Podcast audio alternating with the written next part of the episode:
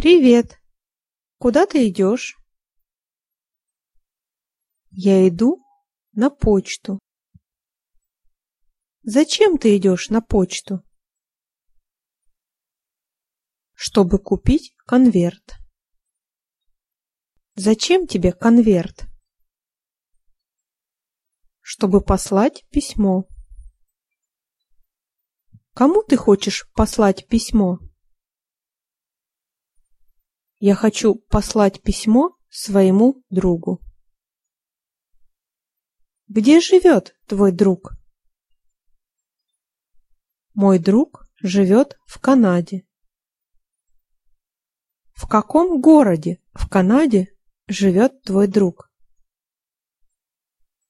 Мой друг живет в Ванкувере. Вот почта. Мы пришли.